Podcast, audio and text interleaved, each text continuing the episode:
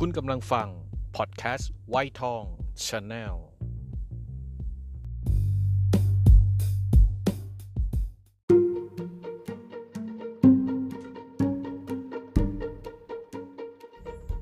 เกิดมาบ่นต้องบ่นที่มันต้องบ่นต้องบ่นต้องบ่นต้องบ่นไม่ได้ครั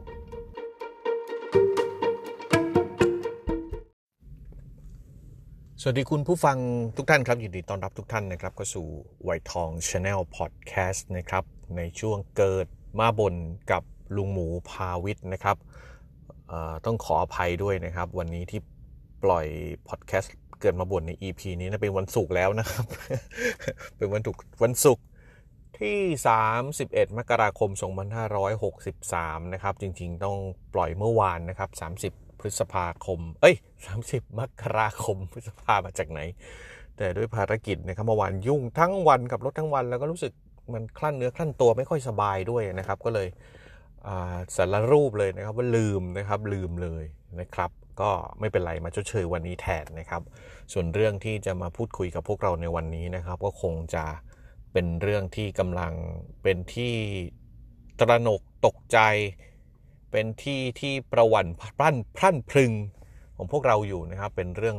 ระดับโลกเลยนั่นก็คืออไวรัสโคโรนานะครับที่ระบาดที่เมืองอู่ฮั่น แต่ในหัวข้อที่ลุงจะมาบ่นในวันนี้คงไม่ได้พูดถึงเรื่องรายละเอียดของโรคนะครับ เพราะว่าก็คงจะมีข่าว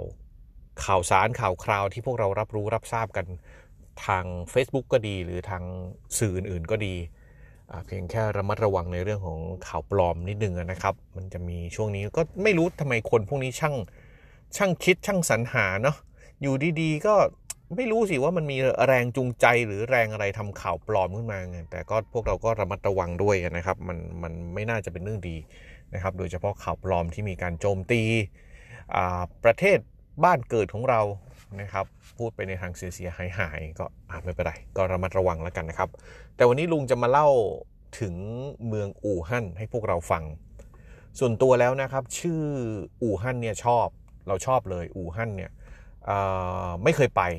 นะครับ อู่ฮั่นเนี่ยมีความสำคัญทางประวัติศาสตร์จีนเยอะมาก แต่เป็นเมืองที่คนไทยไม่ค่อยจะรู้จัก ถ้าเราพูดถึงประเทศจีนเนี่ยเราก็จะนึกถึงปักกิ่งเซี่ยงไฮ้คุนหมิง อะไรล่ะ เยอะอะเยอะแต่พอพูดอู่ฮั่นพวกเราก็จะอู่ฮั่นมันคือส่วนไหนตรงไหนมันมีความสำคัญยังไงในประวัติศาสตร์จีน ก็ถ้าเทียบกับประเทศไทยเนี่ยคนต่างชาติก็จะรู้จักกรุงเทพถูกไหมครับแบงคอกเชียงใหม่ภูเก็ตอะไรอย่างเงี้ยประมาณเนี้ยแต่พอพูดถึงลบบุรีอาจจะรู้บ้าง พูดถึงอะไรล่ะ พูดถึงอะไรดีอะนครสวรรค์ พิษณุโลกบางทีก็อาจจะงงคือคนต่างชาตินะครับ แต่คนไทยเรารู้เรารู้ว่าจังหวัดเราเนี่ยมีของดีหรือมีความสำคัญทางประวัติศาสตร์ของเรายังไงนะเกริ่นซะนาน อู่ฮั่นเนี่ยในสมัยก่อนก็เคยเป็นเมืองหลวงด้วยนะ เคยเป็นเมืองหลวงของของชาวฮั่นนี่แหละครับแต่ชื่ออู่ฮั่นเกี่ยวข้องหรือเปล่านี้ไม่ทราบ แล้วก็มีความสำคัญใน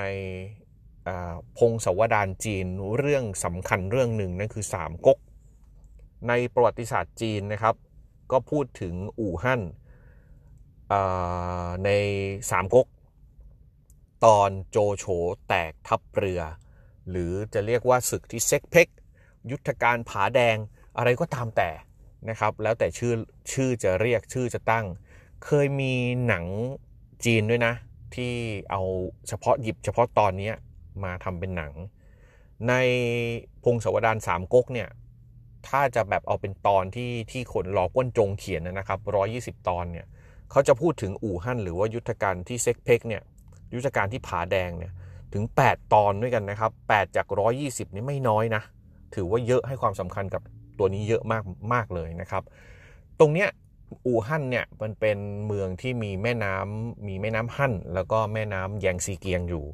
แล้วเขาก็สันนิษฐานกันว่าจุดที่เกิดยุทธการผาแดงหรือว่าโจโจโฉมาแตกทัพเรือเนี่ยก็ที่ลุ่มน้ำแยงซีเกียงที่แม่น้ำแยงซีเกียง ในปัจจุบันเนี่ยที่หน้าผาแห่งหนึ่งที่บริเวณแม่น้ำแยงซีเกียงเนี่ยก็จะมีตัวอักษรสีแดงตัวหนึ่งเขียนนะครับ ก็เขาบอกว่าไม่รู้ว่าใครเป็นคนเขียน ข้อมูลในยุคนั้นนะครับก็คือโจโฉเนี่ยยกทัพมาจากทางภาคเหนือ โดยที่มีเล่าปีแล้วก็ซุนกวน ซึ่งเป็นเมืองที่ติดกันนะครับ ถ้าเรียกตามคนไทยรู้จักก็จะมีจกกกกับจกกกกับง้อกกปะน่าจะอย่างนั้นนะครับจำไม่ได้ละเอาว่ากกของเล่าปีกับซุนกวนเนี่ยติดกันเล่าปีเนี่ยจะเฉไปทางซ้ายหน่อยก็ทำเป็นทางเสฉวน ส่วนซุนกวนเนี่ยจริงๆ ก็จะใกล้กับประเทศไทยหน่อยก็อยู่ทางใต้ ส่วนโจโฉยกมาทางทางทางเหนือ แล้วก็มาบรรจบกันตรงเนี้ยตรงนี้มันเหมือนรอยต่อนะครับเหมือนรอยต่อของทั้ง3ก๊ก โจโฉเนี่ยมีทหารบกที่เก่งมาก แต่ไม่เชี่ยวชาญเรื่องรบกันทางน้ำทางเรือ ส่วนซุนกวนเนี่ยมีทหารที่เก่งเรื่องเรือมาก เพราะว่าน่าจะติดทะเลทางด้านใต้นะครับ แล้วก็มีลุ่มแม่น้ำเพราะฉะนั้นเอาเรียกว่าซุนกวนเนี่ยเก่งในเรื่องเรือ ส่วนเล่าปีนี่ก็มีขงเบ้งครับที่เก่งมากเป็นเทวดาผู้อย่างรู้ ในตอนนั้นเนี่ยเล่าปีกับซุนกวนก็ เป็นพันธมิตรกัน แล้วก็สู้กับโจโฉโดยตัวละครหนึ่งก็คือบังทองในตอนนั้นนะครับ เป็นคนเป็นไส้ศึกว่างั้นเถอะ ไปทำทีว่าเข้ากับโจโฉแล้วก็ล่อลวงให้โจโฉเนี่ยเอาเรือมัดติดกัน โดยเหตุผลว่าการที่เรือมัดติดกันเป็นแพใหญ่ ๆ เนี่ยจะป้องกันไม่ให้เรือมันโครงเคลง ทหารบกของโจโฉอะที่ถนัดทางบก ไม่ถนัดทางเรือ จะได้ไม่เมาไม่เมาเรือ ไม่เมาคลื่น ก็เป็นแผนที่โจโฉฟังดูก็เข้าท่าดีนะครับ โดยไม่ได้เฉลียวใจว่านั่นคือกลศึกที่ขงเบ้งบางทอง แล้วก็เล่าปีสุนกวนเขาวางไว้นะครับ เมื่อเรือมัดติดกันเป็นแพรสิ่งที่เกิดขึ้นก็มี 2 ด้านนะครับ ก็คือเรือมันมันไม่โครงก็จริงครับ ทหารบนเรือก็สามารถยืนได้แบบไม่โครงไม่เมาเรือ แต่เล่าปีขออภัยครับ คงเบ้งก็ได้กลใช้กลศึกในวันที่หมอกลงจัดนะครับ ที่ทำให้มองไม่เห็นมองเห็นได้ในระยะใกล้ มองระยะไกลไม่เห็นก็พาเรือเข้าไปใกล้ๆ แล้วก็ยิงธนูเพลิงเข้าใส่ เรือของโจโฉที่มัดผูกติดกัน นี่คือข้อเสียครับการมัดผูกติดกัน ก็ทำให้เรือไม่สามารถที่จะเคลื่อนที่หนีไปไหนด้วยกันได้มันก็ลามสิครับ เหมือนไฟไหม้คลองสลัมคลองเตยสมัยก่อนนะครับ มันก็ลามติดติดติดติดติดติด ก็เป็นเหตุให้กองทัพเรือของโจโฉนั้นถูกไฟไหม้โอ้โหไหม้แบบราบพนาศูนย์โจโฉแพ้ย่อยยับ หลังจากนั้นโจโฉก็ต้องหนีกลับบ้านกลับเมือง ก็เป็นกลศึกที่ขงเป้งได้วางไว้นะครับ ที่จะให้กวนอู เตียวหุย จูล่งไปดักกลางทางระหว่างทางนะครับนั่นก็เป็นที่มาของศึกผาแดงหรือโจโฉแตกทัพเรือ ยังไงลองไปหาหนังดูนะครับ สนุกมากตอนนี้สนุกมากมันมีมันมีทั้งบูทั้งบุญทั้งเล่กลศึก ทั้งพันธมิตร ทั้งวาทศิลป์ทั้งโอ้ทุกอย่างอยู่ในตอนนี้หมด นั่นคือสาเหตุว่าทำไมถึงใช้ 8 ตอนจาก 120 ตอนในการพันนาถึงสงครามในครั้งนี้นะครับ แล้วก็เรื่องทั้งหมดที่เล่ามาเกิดที่เมืองอู่ฮั่น แล้วก็อีกเรื่องหนึ่งที่เขาพูดถึงในการศึกครั้งนี้นะครับ ก็คือว่าโจโฉนอกจากจะพ่ายแพ้ให้กับไฟที่ผูกที่เผาเรือทั้งหมด ก็ยังมีโรคระบาดนะครับทำให้กองทัพของโจโฉอ่อนแอด้วยนะครับแล้วโรคระบาดนั้นก็สันนิษฐานกันว่าน่าจะเป็นเชื้อที่ใกล้เคียงกันกับทุกวันนี้อย่างตอนนี้ที่เจออยู่นะครับ เพราะมันเร็วมากมันติดกันรวดเร็วมาก นะครับ ก็ไม่รู้ว่าตัวเดียวกันหรือเปล่า เพราะว่าเกิดไม่ทันนะครับอะอันนี้ก็คร่าวๆนะครับว่าความสำคัญของเมืองอู่ฮั่นอู่ฮั่นก็เป็นเมืองอุตสาหกรรมเมืองหนึ่งเมืองเศรษฐกิจเมืองหนึ่งแล้วก็เป็นเมืองที่มีการศึกษาด้วยนะครับ จะสังเกตว่าจะมีนักศึกษาไทยที่ไปเรียนที่เมืองอู่ฮั่นเอาว่าคล้ายๆ กรุงเทพเลย ภูมิประเทศที่ตั้งก็อยู่ประมาณกลางๆค่อนมาทางตะวันออกทางใต้ ของประเทศจีน ก็ประมาณนี้แหละประมาณกรุงเทพสมุทรปราการชนบุรีถ้าเทียบประเทศไทยนะหมายถึงที่ตั้งนะครับ ก็อยู่กลางออกมาทางขวานิดๆนะครับอะก็คร่าวๆอย่างนี้นะครับ ก็ฝากทุกคนไว้นะครับ ตอนนี้โรคมันพัฒนาการไปตามหลายสิ่งหลายอย่าง ทั้งนี้ทั้งนั้นมันก็เกิดจากความพิสดารเอง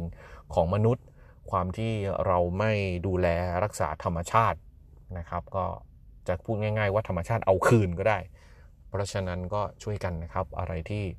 สามารถที่จะรักษาสิ่งแวดล้อม รักษาธรรมชาติไว้ได้ช่วยกันนะครับ อย่างถุงพลาสติกก็เป็นส่วนหนึ่งที่น่าจะรณรงค์แล้วก็ช่วยกันฝากไว้ครับ ขอบคุณทุกท่านที่ติดตามมาถึงตอนนี้นะครับ รบกวนไปดูที่ Facebook แฟนเพจไวทอง Channel ด้วยนะครับ ที่พี่โจดูแลอยู่ นอกจากนั้นก็จะมี YouTube นะครับไวทอง Channel ไวทอง Cineplex แล้วก็ไวทอง Gaming สะดวกยังไงทางไหนช่องทางไหนรบกวนด้วยนะครับ EP นี้ก็ต้องลากันไปก่อนนะครับ ทิ้งท้ายไว้ที่นี่แหละครับ อู่ฮั่นในเกิดมาบ่นครับ ไปละ สวัสดีครับ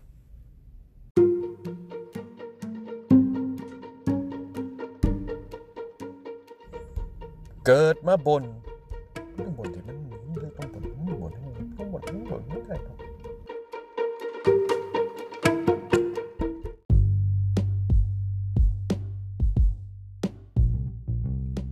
คุณกำลังฟัง พอดแคสต์ไวทอง Channel